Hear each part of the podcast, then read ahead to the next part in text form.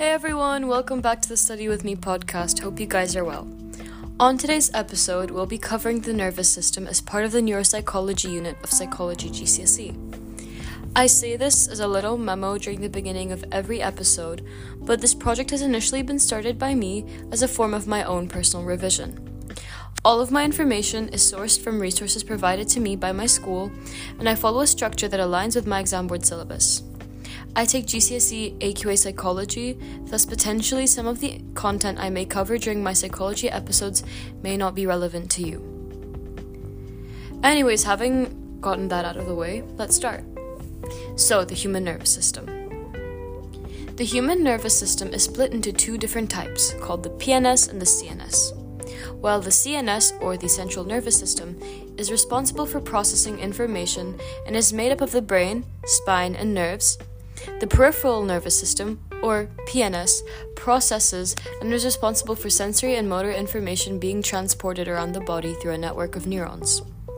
Now, the PNS is made up of the autonomic nervous system, or ANS, and the somatic nervous system, or SNS. While the autonomic nervous system is responsible for, for involuntary actions carried out by our internal organs and glands, the SNS is responsible for the skeletal muscles, and it's a voluntary system which you can control. Now, of course, there are more divisions. There are two divisions of the ANS the body can exhibit, and these are the sympathetic and the parasympathetic ANS. The sympathetic ANS is the body's biological response when under stress. The adrenal glands produce adrenaline, which results in vasodilation or vasoconstriction of blood vessels to, to unessential organs. So think of it as decreased digestion because digestion is not that important when you're in a fight or flight situation. Higher heart rate and higher blood pressure just to get more oxygen to those cells in our muscles. Now, the parasympathetic ANS is when the body's at rest. Therefore, digestion is stimulated, sweat is regulated, heart rate and breathing rate are decreased. Now, the balance between these two branches is called homeostasis, and I think you should know that. On the topic of systems, we must mention the flight or fight response. The fight or flight response occurs in what I call a series of steps.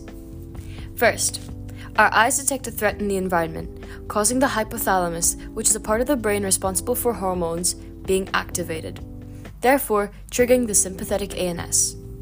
This results in a hormonal response of the body as adrenaline and other hormones are released into the blood from the adrenal glands, resulting in vasodilation. Therefore, increased heart rate as well and breathing rate, which essentially causes the biological processes to change.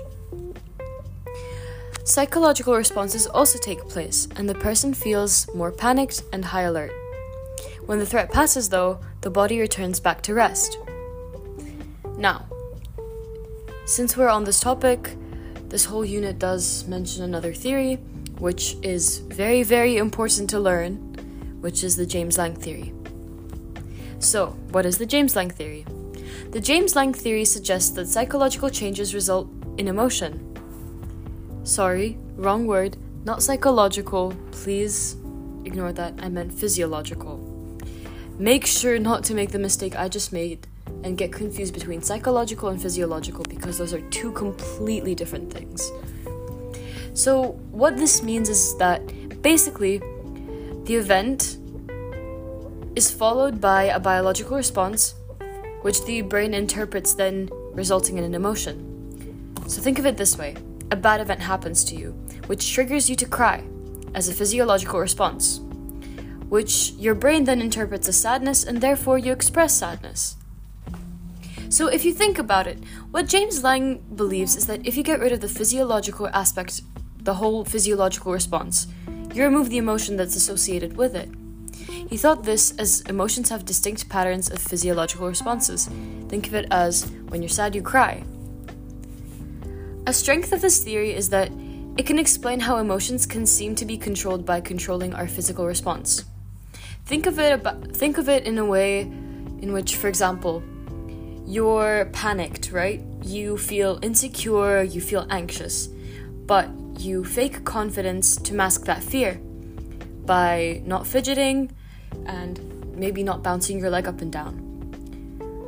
Whilst you do this, you do reach a certain point in which you no longer feel that same fear, and therefore, this theory does have real life application in some senses. Another strength is that the theory has an evolutionary advantage.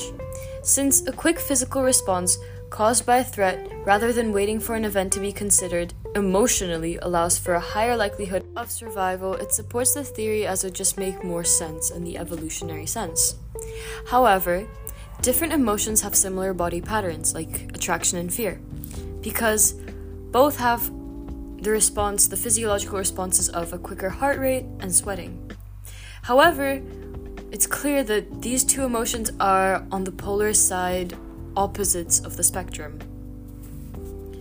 So basically, the James Lange theory fails to explain why these physiological responses are differently interpreted. A weakness is that there are a range of alternate models that have more face value. Because theories about emotion, like the Cannon-Bard, which I'm guessing we're going to learn about later because I'm also still learning, if you get what I mean, um, suggest that the physiological response and emotion happen simultaneously but separately. Again, I'll go into more depth on the Cannon-Bard in a later episode, but for now, we're just focusing on the James Lange. And now, a final weakness. A final weakness is the idea that the way the brain interprets emotion varies depending on the emotion, because neuroscientists have shown using brain scans that complex emotions travel through the cortex for processing and cognition, while others, like fear, travel through the amygdala, avoiding the cortex for immediate action. Therefore, the James Lange theory is just simply too simplistic. So that's everything for today's episode. I hope you guys enjoyed. I do have a small issue earlier on with the audio. My phone cut out, so please ignore the blimp. But otherwise, I hope you guys learned something new. I hope you guys enjoyed. I will be posting more episodes more frequently now because, you know, I'm trying to get my stuff together. But, anyways, happy listening. Please, if you want to do, check out my other episodes because I try. Um, yeah, have a nice day. Bye bye.